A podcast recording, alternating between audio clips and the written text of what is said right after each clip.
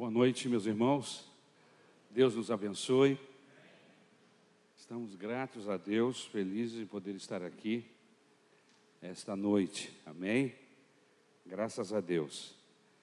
Estivemos esse final de semana, conforme alguns sabem, estivemos fora, atendendo um, um convite que nos foi dado já há muitos meses atrás, na igreja do pastor Paulo Romero, em São Paulo.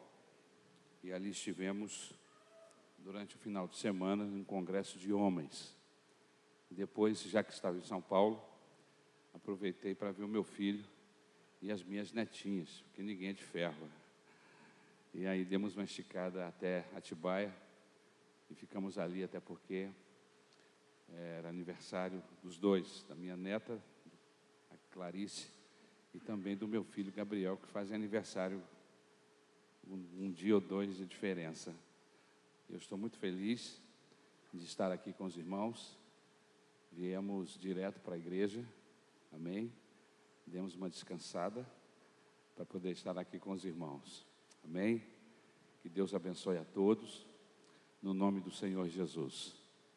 Eu quero compartilhar o texto da Bíblia Sagrada, estamos terminando, começando a terminar o estudo do primeiro livro de Samuel.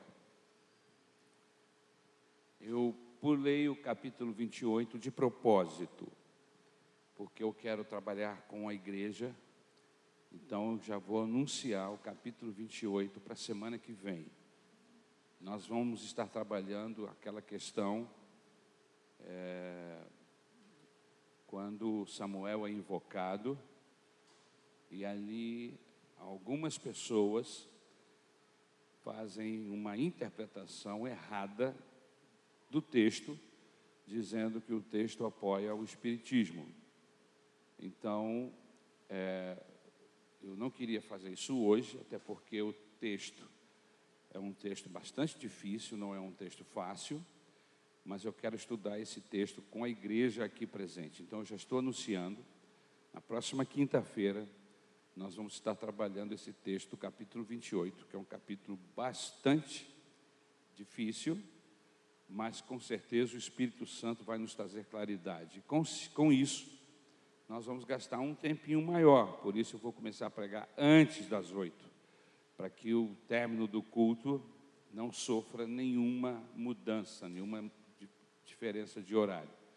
Por isso, semana que vem, se você tem interesse em um estudo sobre esse assunto, onde nós vamos esclarecer sobre o texto, trazer luz sobre aquele texto e, inclusive, falar um pouco sobre essa doutrina do kardecismo. Amém?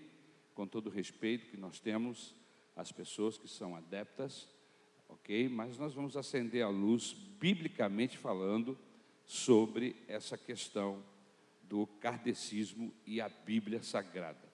Como base, esse texto uh, onde Saul, desesperado, invoca o espírito uh, de Samuel, que já no tempo havia morrido, e aparece um espírito lá para ele, melhor, o espírito fala, e, e quando a pessoa às vezes não tem o entendimento bíblico, ele pode entender que aquilo ali era verdade, mas era um engano do, do inimigo. Amém?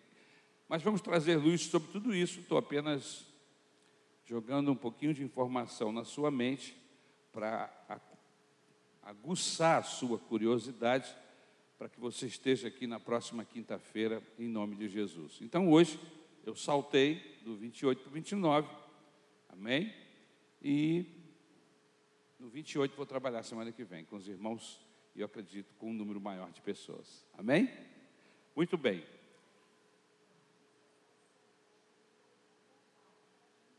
Muito bem. Eu queria que os irmãos me ajudassem, o pessoal está reclamando para dar mais volume aqui nesse retorno aqui, ou me dar mais volume aqui no meu retorno, porque ele, ah, o, re, o, re, é, o meu, sei se é o meu retorno que está reverberando para eles. Então, eu não sei bem, de repente dá um pulinho aqui na frente, alguém me ajuda. Amém? Ok. mas se abaixar o meu retorno eu não ouço, eu preciso ouvir. Então, de repente, tirar um pouco lá de cima. Tira esse retorno aqui, pode ser, querido? Tira o retorno, corta ele fora, corta ele fora, só para medir a altura do meu, do meu retorno sem a interferência do, do PA. Por favor. Oi, oi, oi, não estou sem retorno nenhum. Me dá um pouco de volume aqui, por favor, no meu retorno.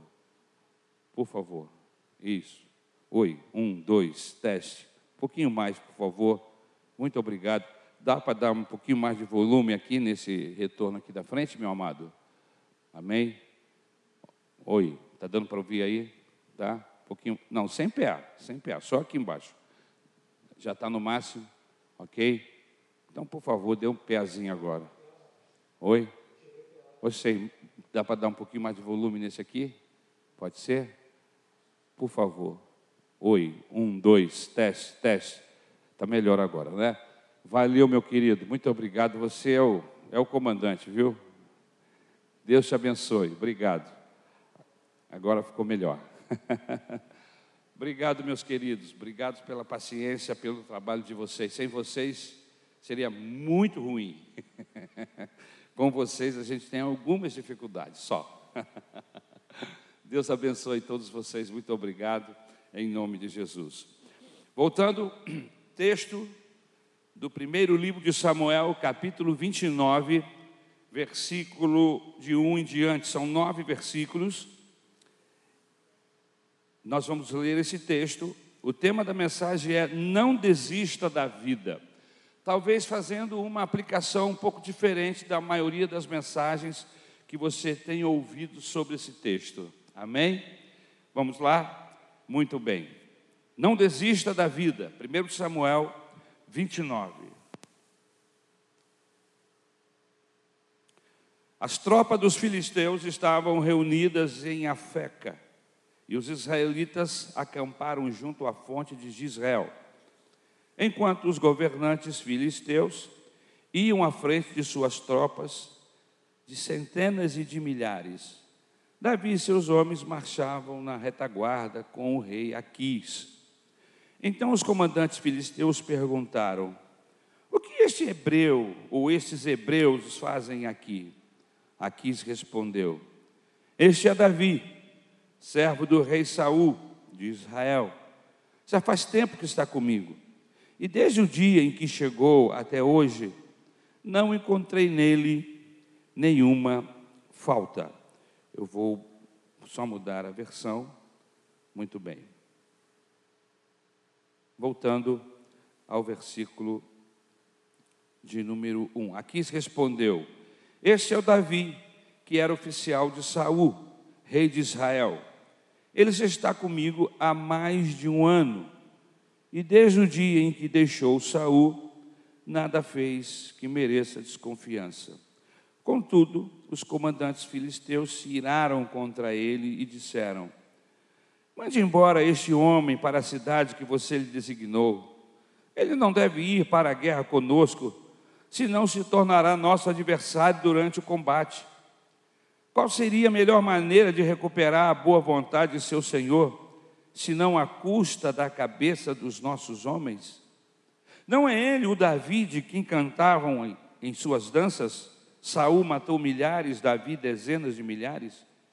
Então aqui chamou Davi e disse: Juro pelo nome do Senhor que você tem sido leal e ficaria contente em tê-lo servindo comigo no exército.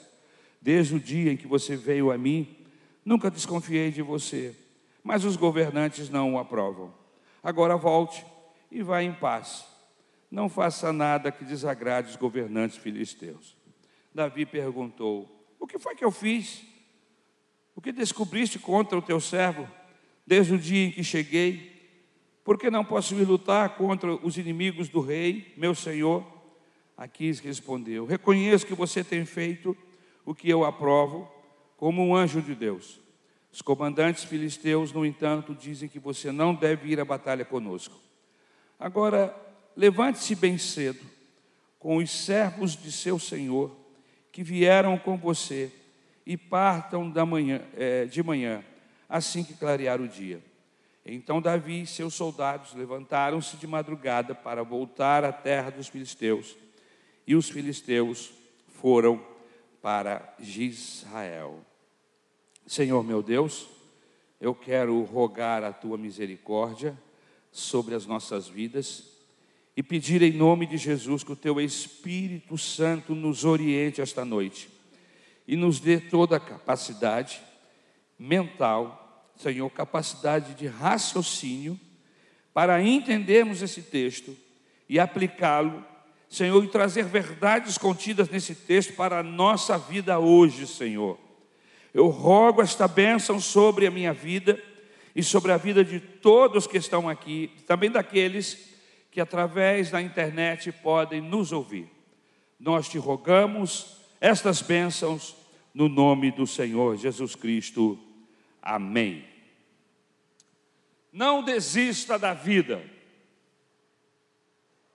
O texto que, que nós lemos, irmãos, nos mostra um homem que, por causa das lutas e por causa das perseguições, desiste da vida, desiste dos seus sonhos, desiste do projeto de Deus. Davi vai para a terra dos filisteus como um exilado. A perseguição foi tão intensa que Davi desiste de Israel. Davi desiste de ser rei. Davi desiste do projeto de Deus, Davi desiste da sua vida. Davi foi para a terra de um povo pagão, meus irmãos, que adorava falsos deuses. Essa era a terra do povo de Golias, o seu famoso inimigo. Davi que venceu o gigante, que lutou contra o gigante, agora está morando na terra do gigante. O rei do gigante Golias, agora é o rei de Davi. Queridos, Davi foi Davi é um homem que cruzou os braços. Davi deu de ombros para a vida. Davi é um homem que desistiu de lutar. Por quê, pastor? Porque está cansado, porque está exausto porque está desanimado, porque está infeliz. A perseguição de Saul contra a sua pessoa, sua vida, contra a vida dos seus, seus pais, seus irmãos, era tão tremenda que ele ele desiste de lutar. Ele foge para o país seguinte e pede asilo. Davi está decepcionado. Davi está cético porque tornou-se indiferente com a vida. Na terra dos filisteus, Davi mora durante vários meses. Segundo 1 Samuel, capítulo 27, versículo 6, um ano e quatro meses fora de seu país. É um tempo razoável. Um dia, os filisteus se armaram para a guerra contra Israel. Davi, que está lá no canto da vida, lambendo suas feridas em autocomiseração, quem sabe chorando lágrimas de autocomiseração, resolveu ir à guerra com os filisteus contra o povo de Deus. Meio sem jeito, ele se aproxima, mas ele não é um filisteu, meus irmãos, ele é um judeu. E por isso ele logo de primeira é reprovado pelos príncipes filisteus. Foi esse o preço que o herói de Deus teve que pagar pelo exílio, por desistir da vida. O capítulo 29 é um desses capítulos tristes da Bíblia, irmãos, que quando nós lemos, nós ficamos tristes por causa de Davi porque ele foi para a terra dos filisteus e ele acaba desistindo de tudo e agora está sendo recusado pelo próprio inimigo. Eu fico pensando uma coisa, Jô. Quando nem o inimigo nos quer ao seu lado, estamos mal.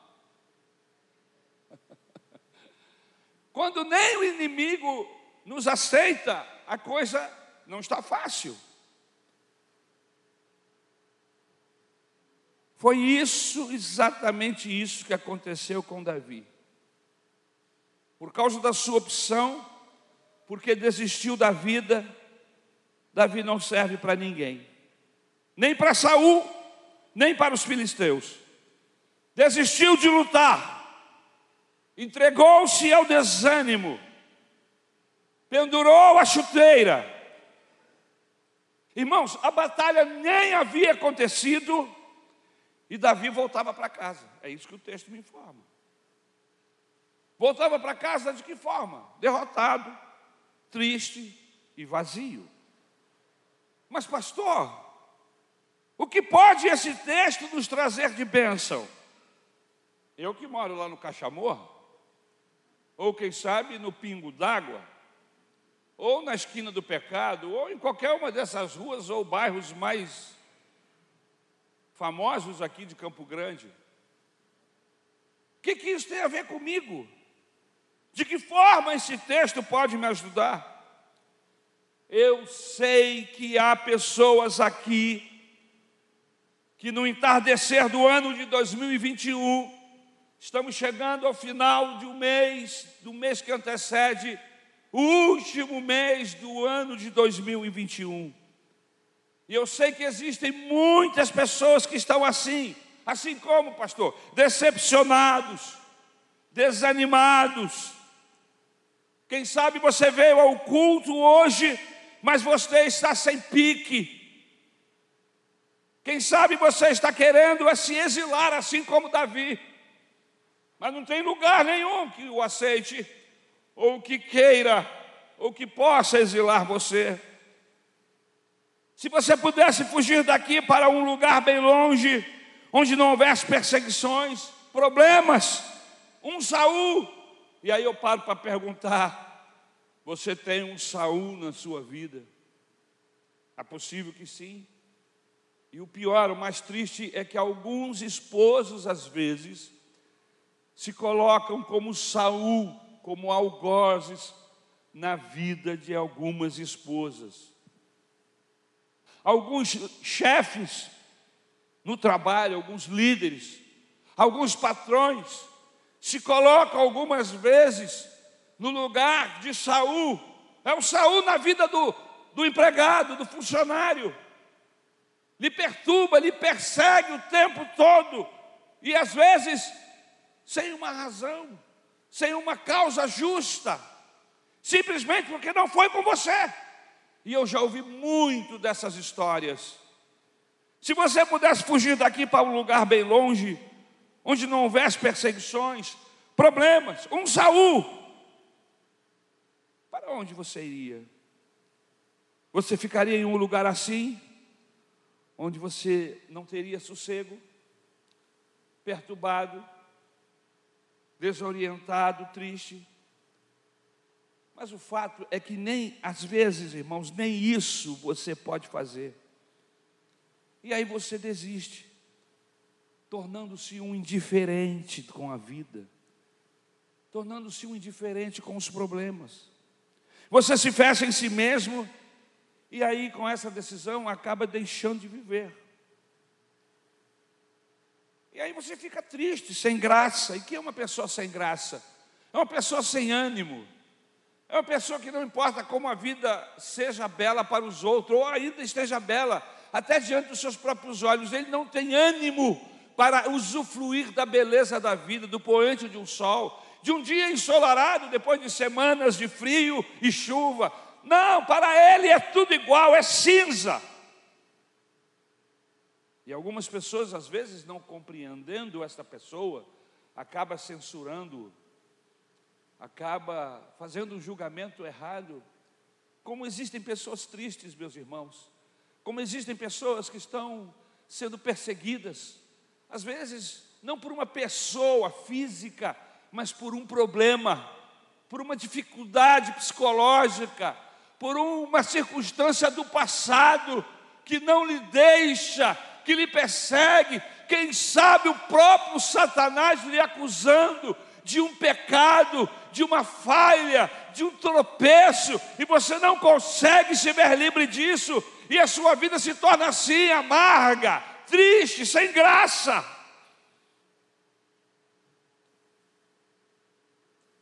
Quem sabe você que está estudando, a universidade, você entrou cheio de expectativas e quando chegou lá descobriu que era uma mentira, que é uma enganação. Seu professor é muito enrolado, não lhe passa as matérias que você precisa e você está gastando tempo, dinheiro e não saiu do lugar. E pensa em desistir. Eu quero que você saiba que essa mensagem, essa noite, é para pessoas, quem sabe como você, que como Davi desistiu da vida, ou que está pensando em desistir. E eu estou aqui esta noite em nome de Jesus, para levar você a raciocinar, segundo a Bíblia Sagrada, os princípios de Deus, que às vezes desistir da vida não é melhor a melhor opção. Desistir de lutar, fugir, exilar-se, talvez não seja a melhor opção para você, mas vamos continuar.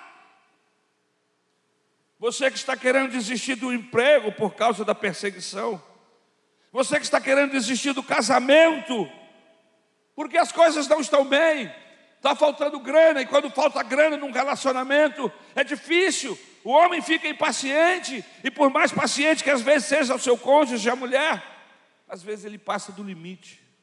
E ele fica usando, às vezes, a esposa. E eu estou falando não de bandidos, de homens violentos, estou falando de gente comum, de gente normal, que sem querer, porque está nervoso, porque está desempregado, porque está com contas a pagar, ele fica desesperado, se desequilibra e às vezes usa a esposa e os filhos como para-raio, para explodir. Não são assim normalmente, mas são pessoas que estão sujeitos a esse tipo de coisa. Quero fazer diferença entre gente bandida, gente agressora e gente que tem desequilíbrios, que às vezes, num estado de nervo diante da pressão da vida, age de uma maneira mais dura, mais fria e às vezes mais enérgica, mas não é um bandido, é apenas alguém que está precisando de um ombro, que está precisando de um consolo, que está precisando de uma direção de Deus, que está precisando de descansar a mente sobrecarregado. Obrigado. Eu quero dizer em nome de Jesus, para você não desistir, aleluia. ânimo em Deus. O nosso Deus tem poder para nos animar. O nosso Deus tem poder para virar qualquer quadro, por pior que ele seja, por mais difícil que seja para você.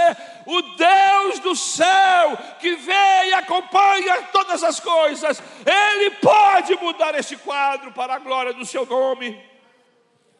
Não desista.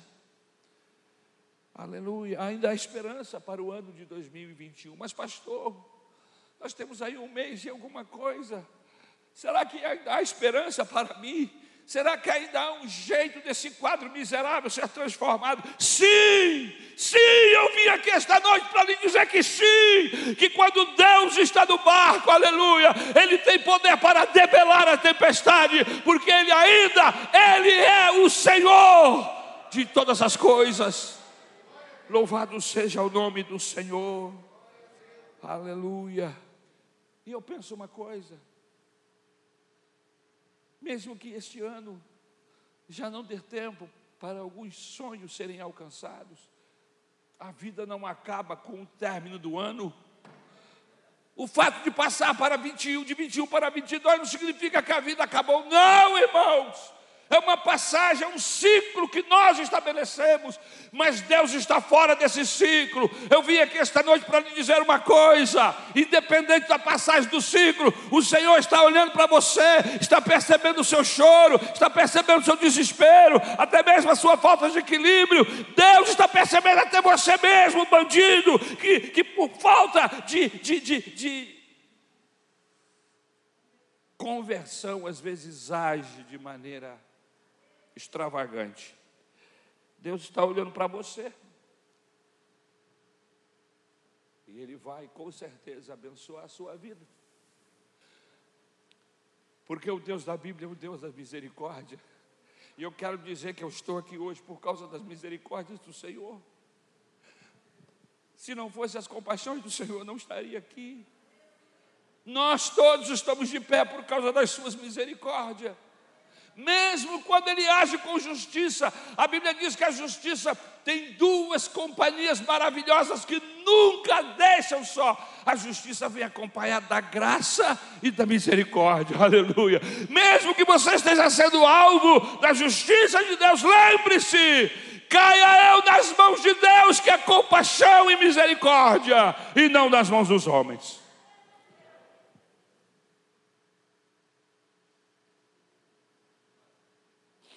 Ânimo, ânimo de Deus para você. Continue. Ainda há esperança. Aleluia. Eu estou aqui hoje para lhe dizer que não faça o que Davi fez. Não é de pela estrada que Davi andou. Porque esse caminho é de frustração. É um caminho onde o poço é mais fundo. Eu estou aqui para lhe dizer que se há um Deus no céu, e há, aleluia, você pode continuar em nome de Jesus. Há ânimo de Deus para você esta noite. Por isso não pare. Por isso continue, louvado seja o nome do Senhor. Aleluia. Continue. Mas não ande pela estrada que Davi andou. Porque esse caminho é de frustração. Aleluia. Você pode continuar e não temer um amanhã. Por quê? Porque há um Deus do céu que está cuidando do nosso dia de hoje e vai cuidar do nosso dia amanhã. Amém? Mas quais são os princípios, pastor, que levam o senhor a crer e a falar tudo isso? Primeiro, que acontece, meus amados irmãos, quando a gente desiste? O que acontece quando a gente se exila? Para de lutar. Quando se para de sonhar. O que acontece quando a gente para de crer? Veja o versículo de número 2. Enquanto os governantes filisteus avançavam com seus grupos de cem e de mil, Davi e seus homens iam aonde, irmãos? Na retaguarda. Aonde iam Davi e seus homens? Por favor, irmão, vocês jantaram antes de virem para cá? Comeram alguma coisa? Amém? Por favor, repitam. Aonde estavam Davi e seus homens? Agora sim, gente que comeu, que almoçou, que jantou. Se não jantou, pelo menos comeu, tomou um café com biscoito. Aleluia. Irmãos, o que acontece com quem desiste? Vai para a retaguarda. O que acontece com quem para de lutar? Vai para a retaguarda. O que acontece com quem desiste? O que acontece com quem para de lutar? Ele vai para o fim da fila, ele vai para a rabeira, ele vai ser lanterninha, ele vai ser o último da tabela, ele vai ser o que está caindo pelas pontas. É o que fica que fica na retaguarda. Eis aí, meus irmãos, o grande Davi, o demolidor de gigantes, o líder dos exércitos de Israel, o aspirante ao trono de, de Israel, o grande poeta, o grande Davi, o arrojado e leal amigo de Jonatas, o homem segundo o coração de Deus. Por onde anda Davi? Onde Davi deveria estar? Na ponta de lança.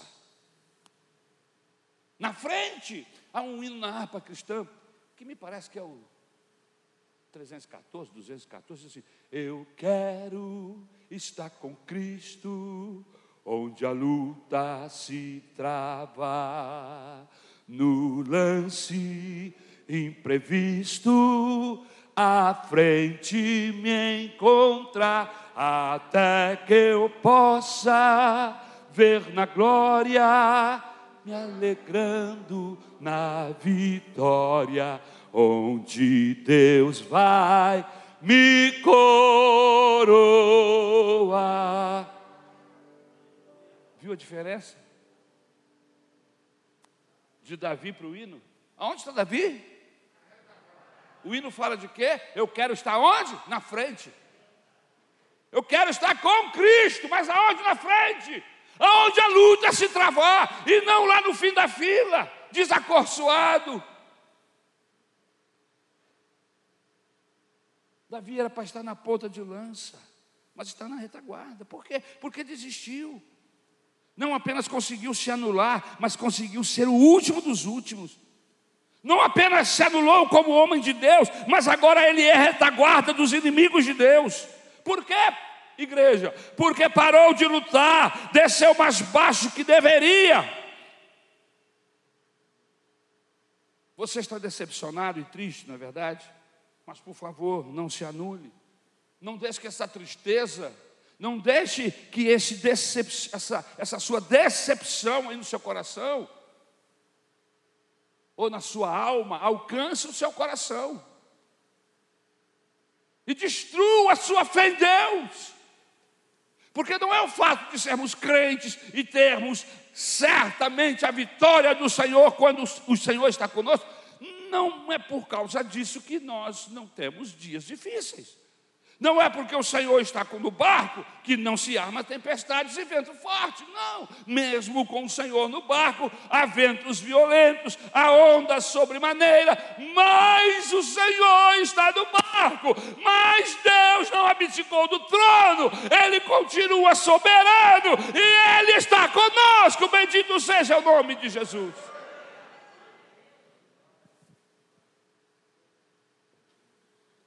O fato é que Davi, meus irmãos, não é mais protagonista da sua vida, do seu destino. Ele parou de lutar. Agora ele vai atrás, irmãos. Davi não é mais capitão dos seus destinos. Davi vai atrás, Davi vai na rabeira. É outro que está dando ordem, não é mais ele que está dando ordem. A pergunta que não quer calar é a seguinte: será que Deus queria isso para Davi? Não! Mil vezes não. Você, quando lê o texto e o contexto, você não vê em nenhum momento Davi, que sempre costumava consultar ao Senhor antes de fazer as coisas, ele não consulta o Senhor para ir para a terra dos filisteus, para se esconder lá. Não. Deus está olhando para Davi e está vendo que ele está entregando os pontos, está pedindo asilo, está indo para, para a terra dos seus inimigos. E Deus está vendo, está assistindo.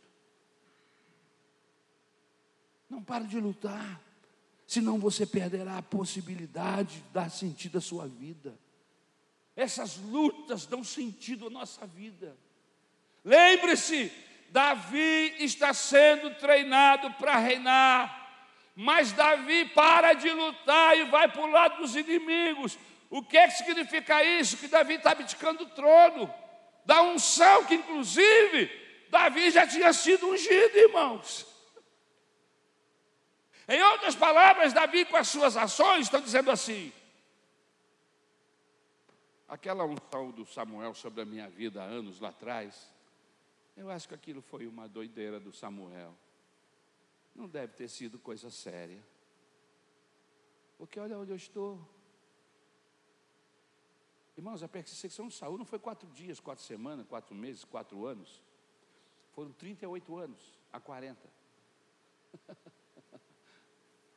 É tempo, é uma vida. Porque algumas pessoas falam assim, mas Davi então foi um, um covarde. Não. Davi cansou de bater, malhar em ferro frio. Só que você malhar em ferro frio quando você tem uma promessa, é diferente de quem malha no ferro frio sem promessa. Uma coisa é você andar na vida sem promessa de Deus, e outra coisa é você andar na vida com promessa de Deus. Uma coisa é você enfrentar inimigos sem promessa de Deus, outra coisa é você enfrentar inimigo com promessa do Senhor. Você está entendendo, irmãos? São dois momentos, são duas circunstâncias totalmente diferentes. Davi estava enfrentando um problema, sim, Davi estava enfrentando o pior de todos os seus problemas, sim, mas Davi tem um propósito. Davi está sendo treinado. Deus está se aproveitando de tudo aquilo. E está dizendo: Davi, é mais um degrau. Sobe mais um. Não desiste, não. Mais um, Davi. Mais um. Eu estou treinando você para você reinar, para que você seja instrumento em minhas mãos. E eu não quero que você seja alguém que amanhã não saiba o que fazer por falta de treinamento. Vem para cá. Sobe mais um degrau. Quantas pessoas desistem no meio da escadaria?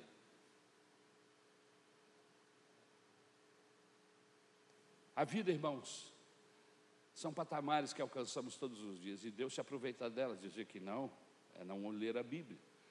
Deus se aproveita de tudo para moldar em nós a pessoa do seu Filho Jesus Cristo, nosso Senhor.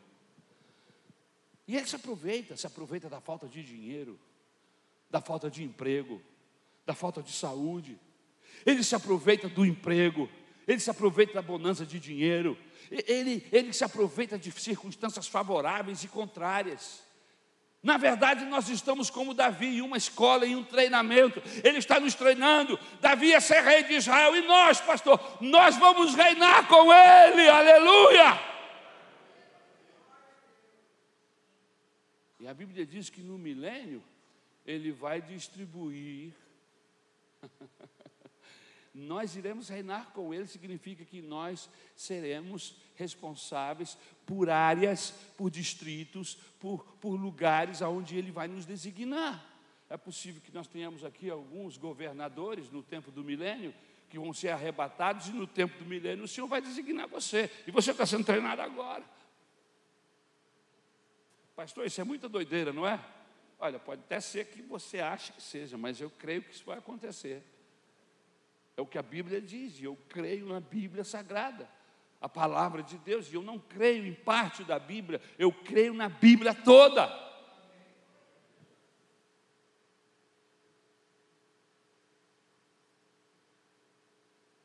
Pastor, eu não quero desistir de lutar, mas às vezes eu desisto. Pastor, eu não quero ir para a terra dos filisteus, mas parece que estou subindo uma ladeira, parece que eu entrei num túnel e a luz nunca chega. A luz do fim do túnel nunca chega.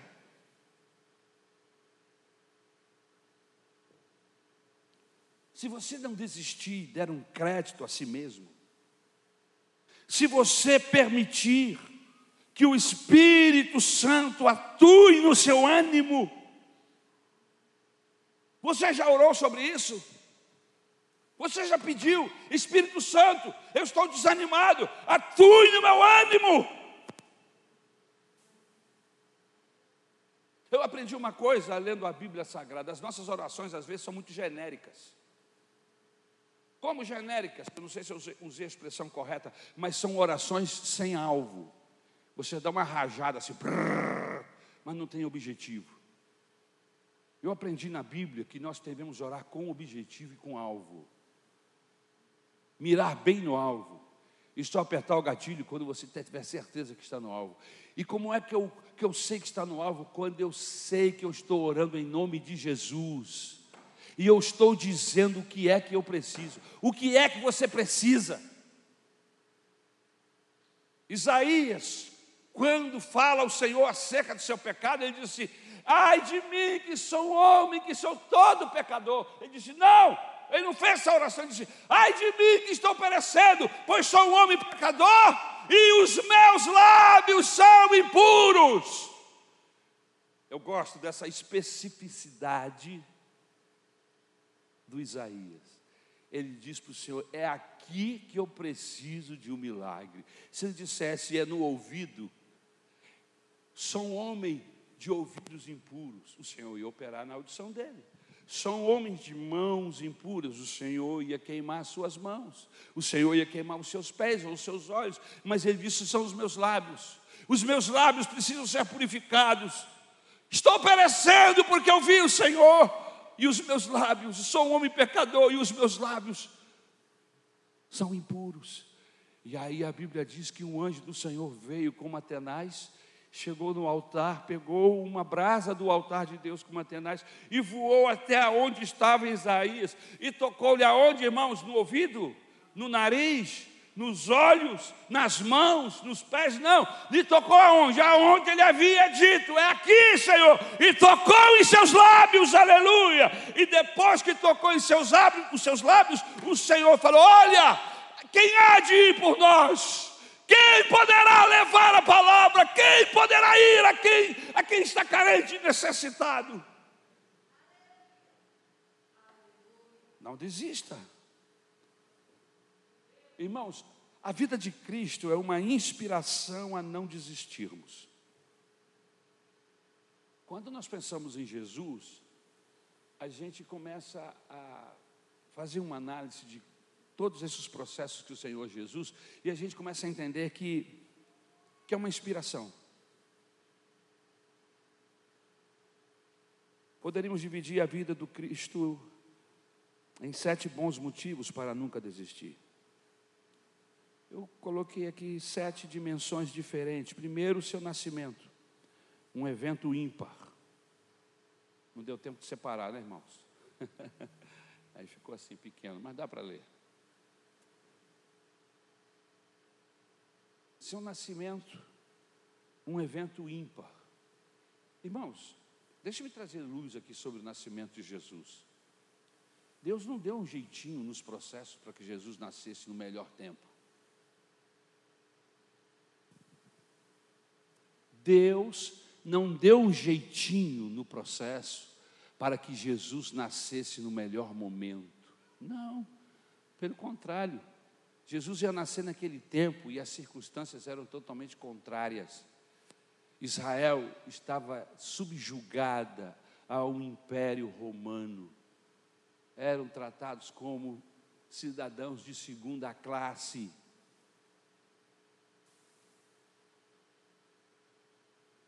E foi neste processo difícil, complicado, contrário, que a Virgem deu à luz.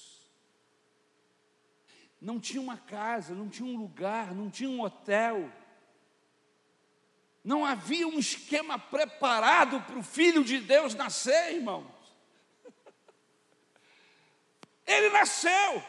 E a Bíblia diz que o lugar que prepararam para ele, que foi de improviso na última hora, foi uma estrebaria. Foi um lugar onde animais comem. Não tinha vida fácil, não. Mas ele nasceu. Lembram-se das perseguições?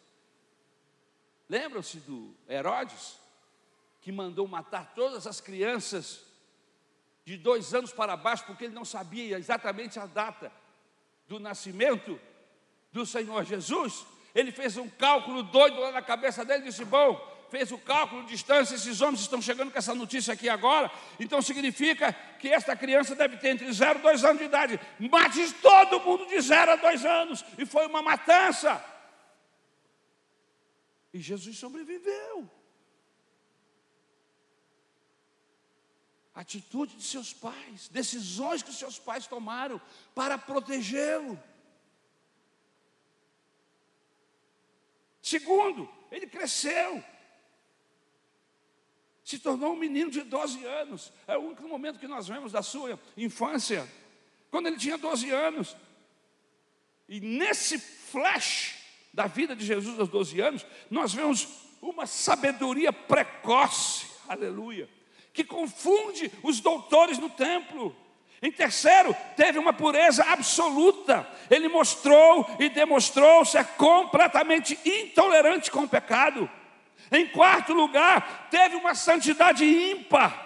Em quinto, teve um poder inigualável. Investiu com as impossibilidades, ele investiu aonde havia impossibilidade, aonde a porta estava fechada, aonde era difícil para o homem, aonde estava muito complicado. Ele entrava com a intervenção divina para ressuscitar, para curar leproso, para dar vista cego, aleluia, para fazer paralítico andar. Aleluia. Ele venceu a morte sua morte não foi uma derrota, mas ele conseguiu implodir a sepultura. Aleluia! Em sétimo lugar, ele ressuscitou dentre os mortos. No seu nascimento havia um propósito na sua sabedoria, havia prudência na sua pureza, a intolerância contra o mal, na sua santidade, a integridade de caráter, no seu poder, a possibilidade de vencer o impossível, na sua vida, uma influência incomensurável, aonde ele estava, aonde ele chegava, com quem falava, ele exercia influência sobre essas pessoas. Na sua morte, nós vencemos a sepultura, e na sua ressurreição, nós temos a certeza da vida eterna. Bendito seja o nome de Jesus. Veja, meus irmãos, nós não podemos desistir de lutar, pois todos esses ingredientes da vida de Jesus podem ser transportados para nós, pelo poder do Espírito Santo de Deus. É possível viver a plenitude da vida de Cristo pelo poder do Espírito Santo de Deus, aleluia. Se ele venceu, se Jesus venceu, e venceu porque estava cheio do Espírito, eu e você também podemos vencer, porque esse Espírito foi derramado sobre nós, sobre a igreja, e com o Espírito Santo de Deus nós podemos vencer, aleluia. É possível viver a plenitude da vida de Cristo pelo Espírito Santo de Deus. Segundo Coríntios, capítulo 4, versículos de 8 a 11 diz assim: Em tudo somos atribulados, porém não angustiados, perplexos, porém não desanimados, perseguidos, porém não desamparados, abatidos, porém não destruídos, levando sempre no corpo o morrer de Jesus, para que também a sua vida se manifeste em nosso corpo. Aleluia! Porque nós que vivemos somos sempre entregues à morte por causa de Jesus, para que também a vida de Jesus se manifeste em nossa carne mortal. Louvado seja o nome do Senhor Jesus Cristo. Aleluia. Por isso não desista. Deus não lhe fez para ser a escória, o lixo dos filisteus. Davi, Deus lhe fez para ser rei em Israel, e não está na retaguarda com os filisteus. Deus lhe fez para você ser, ser cor-participante da herança de Cristo, meu irmão.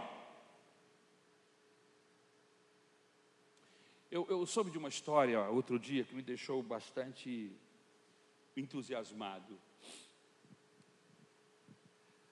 Soube da história de um alpinista que um dia em suas tentativas de escalar montes, ele se deparou no alto de um cume, no alto de um monte, um ninho de uma águia. Olhou e viu que ali havia um ovo. E pegou o ovo desta águia, que não estava presente, e levou para casa. Não deveria ter feito isso, mas fez. E pegou esse ovo, irmãos, e colocou no seu galinheiro. Havia uma galinha choca e ele colocou o ovo lá junto com os demais ovos da galinha. E a galinha chocou esse ovo de águia junto com os ovos, os seus pintinhos. Depois de algum tempo, os ovos eclodiram e os pintinhos nasceram. E junto com os pintinhos, o filhote da águia. o filhote de águia. Ele corria com os pintinhos ao lado da galinha, comia milho moído, com pedrinhas e formigas. Olha que bonitinho. Os pintinhos cresceram, irmãos, e se tornaram frangos. E a única coisa que, aqueles filhotes, que aquele filhote de águia sabia era o que os filhotes de frango sabiam: abrir as asas no puleiro, bater as asas e pular do puleiro para o chão. Mas aquele filhote de águia olhava para o céu e via os pássaros e as outras águias voando. E pensava: um dia eu queria alcançar voo como aquelas águias. Mas eu sou um frango. Os outros, seus companheiros, nunca olhavam para o céu. Os frangos não olham para o céu, irmãos. Ele sabe que ele não sabe voar. Ele sabe que ele dá alguns pulos. Frango não voa. Você joga ele para o alto. Ele abre as asas, dá duas ou três e vai para o chão. Para que olhar para o céu?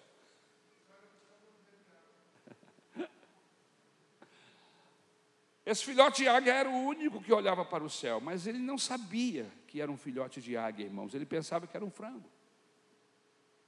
Passou a vida inteira no galinheiro pensando: um dia eu gostaria, um dia eu gostaria. E aí eu quero fazer uma pergunta antes de terminar a história. Como vocês gostariam que terminasse essa história, irmãos? Hã? Que o filhote de águia viveu e envelheceu dizendo que gostaria de voar como uma águia e morreu como um frango? É desse jeito que você gostaria que eu termine essa história? Ou você gostaria que eu terminasse a história dizendo que um dia esse filhote de águia olhou para o céu e disse: Pelo menos eu vou tentar. Se os frangos se contentam em voar do puleiro ao chão, eu não vou me contentar com isso. Vamos ver o que vai acontecer. Vamos ver o que vai dar. Se eu correr, começar a bater as asas, será o que vai acontecer? E quando ele começou a bater as asas e começou a correr, ele começou a voar. E ele alçou as mais altas, as, a, a, a mais, as alturas. Foi até o cume das mais altas montanhas. Irmãos, sabe por que essa história não termina triste? Porque havia dentro daquela ave não uma natureza de galinha, mas uma natureza de águia. É uma historinha que, quem sabe, você já tem ouvido até da boca de um desses. Como é que nós chamamos? Me ajuda aí, meu ponto. Coach, obrigado. Mas eu queria usar essa historinha para dizer uma coisa para você. Você é, é uma galinha ou é uma águia? Você é um frango ou é uma águia? Uma historinha simples, de criança, mas que tem verdades importantes aqui. Irmãos, você tem natureza de Jesus, de Cristo. O Espírito Santo e a palavra de Deus está forjando em mim e em você uma natureza de águia e não uma natureza de frango. Mas então por que você age como um frango? Comece a correr. Comece a bater as asas e você vai ver que você vai alçar voo. Você vai alcançar altura. Mas se você não tentar, você vai ficar ciscando, comendo milho, minhoca e formiguinha e pedrinha a vida inteira, irmãos. Vai quando der uma trovoada, um relâmpago, você vai correr para onde? Para o puleiro, para dentro do galinheiro. Mas a águia, quando troveja, quando tem raios, ela alça alturas maiores do que as nuvens, e a tempestade fica embaixo, e ela está no sol.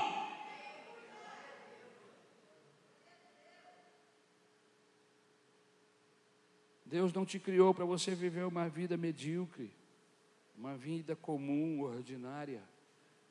E eu quero passar para o segundo ponto, porque o relógio está correndo desesperadamente. Irmãos, olha até onde Davi chegou. Versículo 3. Não é esse o servo de Saul, rei de Israel, que esteve comigo há muitos dias ou anos, e coisa nenhuma achei contra ele, desde o dia em que, tendo desertado, passou para mim, até o dia de hoje? Nunca achei nele nada, nem contra, nem a favor. É mais ou menos isso que o cara está dizendo aí. Nunca ajudou, nem atrapalhou. Ele esteve comigo, eu não sei se dias ou se anos, o cara não tinha nem ideia de quanto tempo Davi esteve com ele. Isso aí é revista e atualizada, está no texto. Não influenciou, não contribuiu, Estava aqui, mas não fez diferença. Não sei se ficou muitos dias ou anos. Sua estada entre os filisteus foi um tempo perdido na vida, irmãos. Foi um tempo jogado fora. O rei disse: Olha, esse esteve aqui, mas nunca falou com os nossos ídolos, nunca falou com Dagon, o nosso Deus, nunca se opôs a ele. Irmãos, não desista de viver, porque quem desiste para de fazer diferença.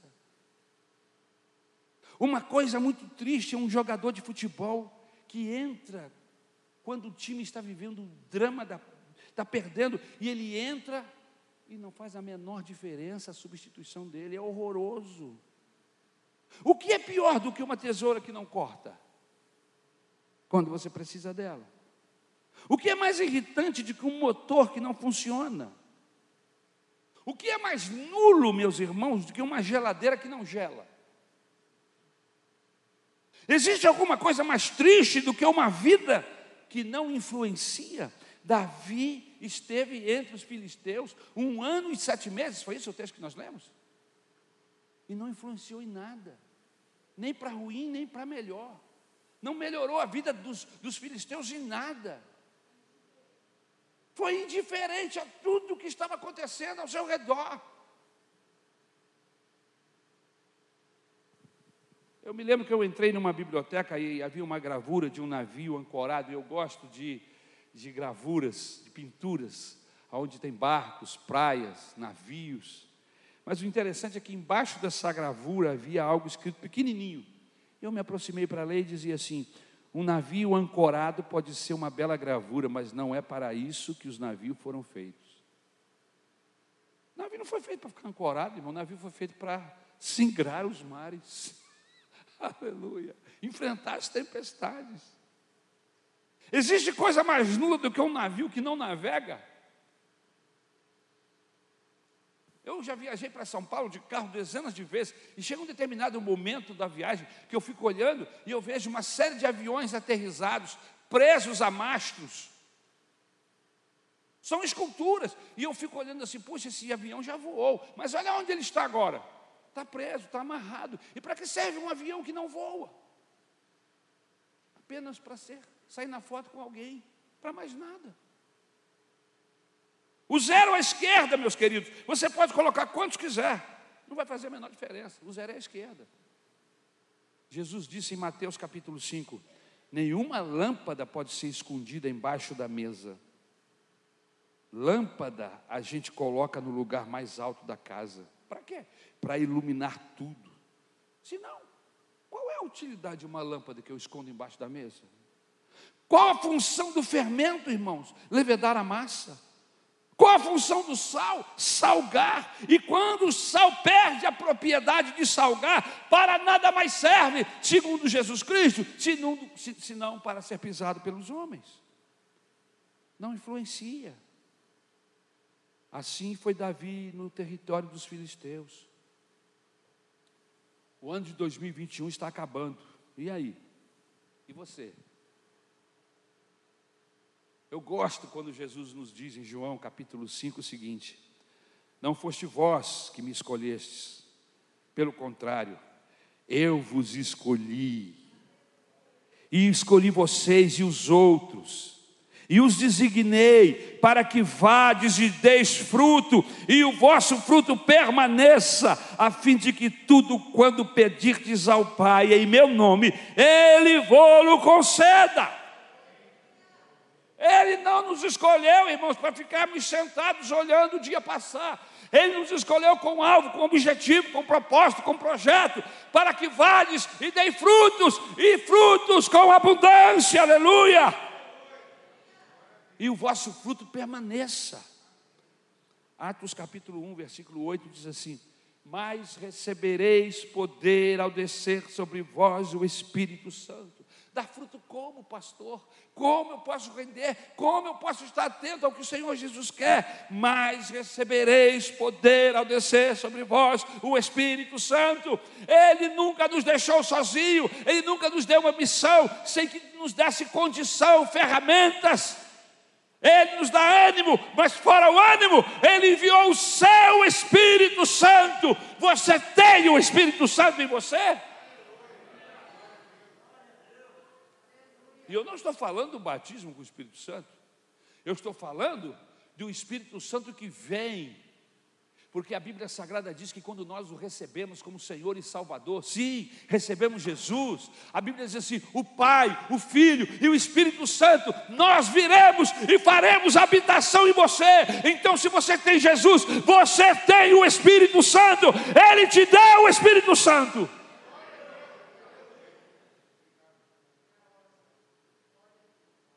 Não pode continuar sendo um zero à esquerda não influi, não contribui, você está precisando ser revestido de poder. A Bíblia diz na parte B do versículo 8: E sereis minhas testemunhas. O texto, a princípio, diz: Recebereis poder, a descer sobre vós o Espírito Santo. Mas para quê? Para serdes minhas testemunhas, tanto em Jerusalém, como em toda a Judéia e Samaria e até os confins da terra.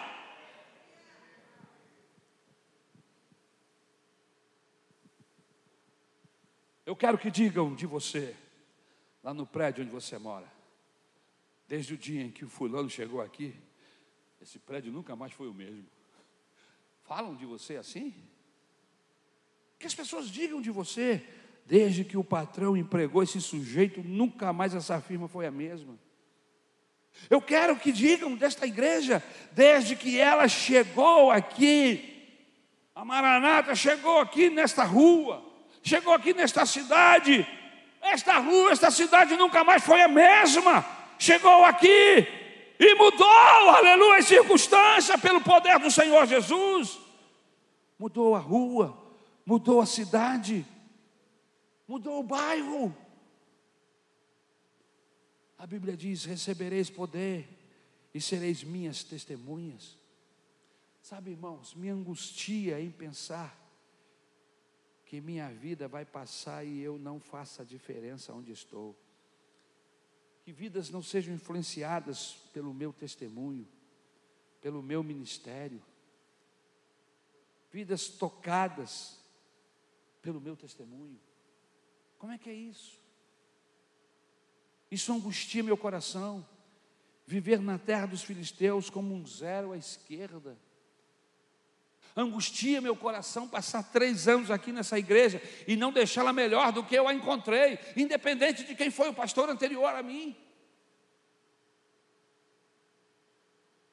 Me angustia saber que eu passei por um período, por um lugar, estive com um grupo de pessoas e não influenciei positivamente, não levei essas pessoas para mais perto de Deus, fui um zero à esquerda vivi entre eles e não os contaminei, irmãos. Coisa boa também pega. Aleluia! Unção pega, ânimo pega, alegria pega.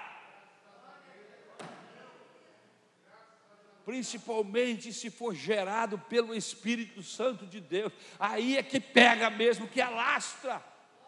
Sabe qual deve ser a sua oração, Senhor? Eu não quero ser um zero à esquerda, eu não quero Senhor, viver, passar e não influenciar a família do meu marido, não influenciar a família da minha esposa, não influenciar meus filhos, não influenciar as pessoas que convivem no trabalho, na escola, na faculdade. Senhor, eu quero salgar, eu quero ser luz nas trevas. Senhor, usa-me, Jesus. Ajuda-me a transmitir alegria, empolgação, vida às pessoas que estão perto de mim. Aleluia. Terceiro lugar. Veja o que acontece quando alguém desiste de viver. Mas eu fiz uma promessa a Deus e a minha esposa que eu vou melhorar. Eu vou terminar o terceiro e o quarto outro dia. São quatro tópicos. Eu preguei dois. Pastor, o senhor fala muito. Não, eu não falo muito. Eu tenho conteúdo. É diferente. Falar muito é uma pessoa que fala sem. É um prolixo. Eu estou passando conteúdo bíblico para você desde o momento em que subi aqui nesse lugar. Eu não tenho problema em falar pouco. Se você me der oito minutos, eu vou falar oito minutos. Porque tem um rádio, eu já preguei em rádios, onde tem cronômetro, você tem que parar na hora. E eu confesso aos irmãos que, quando o pastor Paulo Brito está presente, eu fico mais, mais atento ao relógio. É o meu pastor. E ele sempre falaria: você, você é uma benção, mas você passa da hora. E eu vou dizer o que para ele? Ah, mas o Luiz também, irmãos, eu não. Eu me de, não me defendo acusando pessoas. Eu conheço pessoas que, quando são acossados, ele quer fugir do alvo, ele acusa outro. A última vez que o pastor Paulo conversou comigo, eu falei: O senhor está correto, pastor, é exatamente isso. Eu preciso mudar para ficar melhor. E você? Não vai mudar para ficar melhor? Vamos ficar de pé em nome do Senhor Jesus. Não se surpreenda se um dia desse, antes do final do ano, eu pregar essa mensagem outra vez aqui para a igreja no domingo de manhã, tendo em vista que quando eu a preparei, eu pensei em alcançar toda a igreja. E quem sabe isso aconteça. Em um desses domingos de dezembro, antes do ano findar. Mas aí eu vou correr para falar os quatro pontos.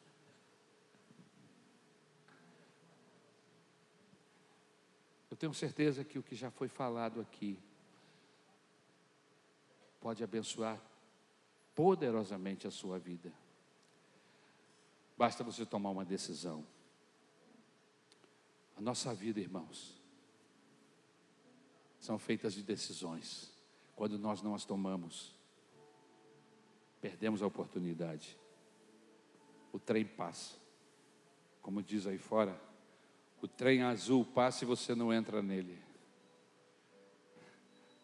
Pastor Paulo usa sempre uma, uma ilustração que ele diz assim: Ari, existe o tempo do cipó. Eu falei: é mesmo, pastor. O tempo do cipó é o tempo que ele é largado de lá e ele vem. Se você não aproveitar aquele momento, aquele tempo, quando ele vem, e você pode pegá-lo quando ele ainda está chegando, ou você pode pegá-lo quando ele começa a voltar. Mas se você for indeciso, se você tiver medo, se você não se decidir, o tempo passa e quando você pula, o cipó já foi. E aí o tombo, se for na água, você sobrevive. Mas se não for, vai ser fatal.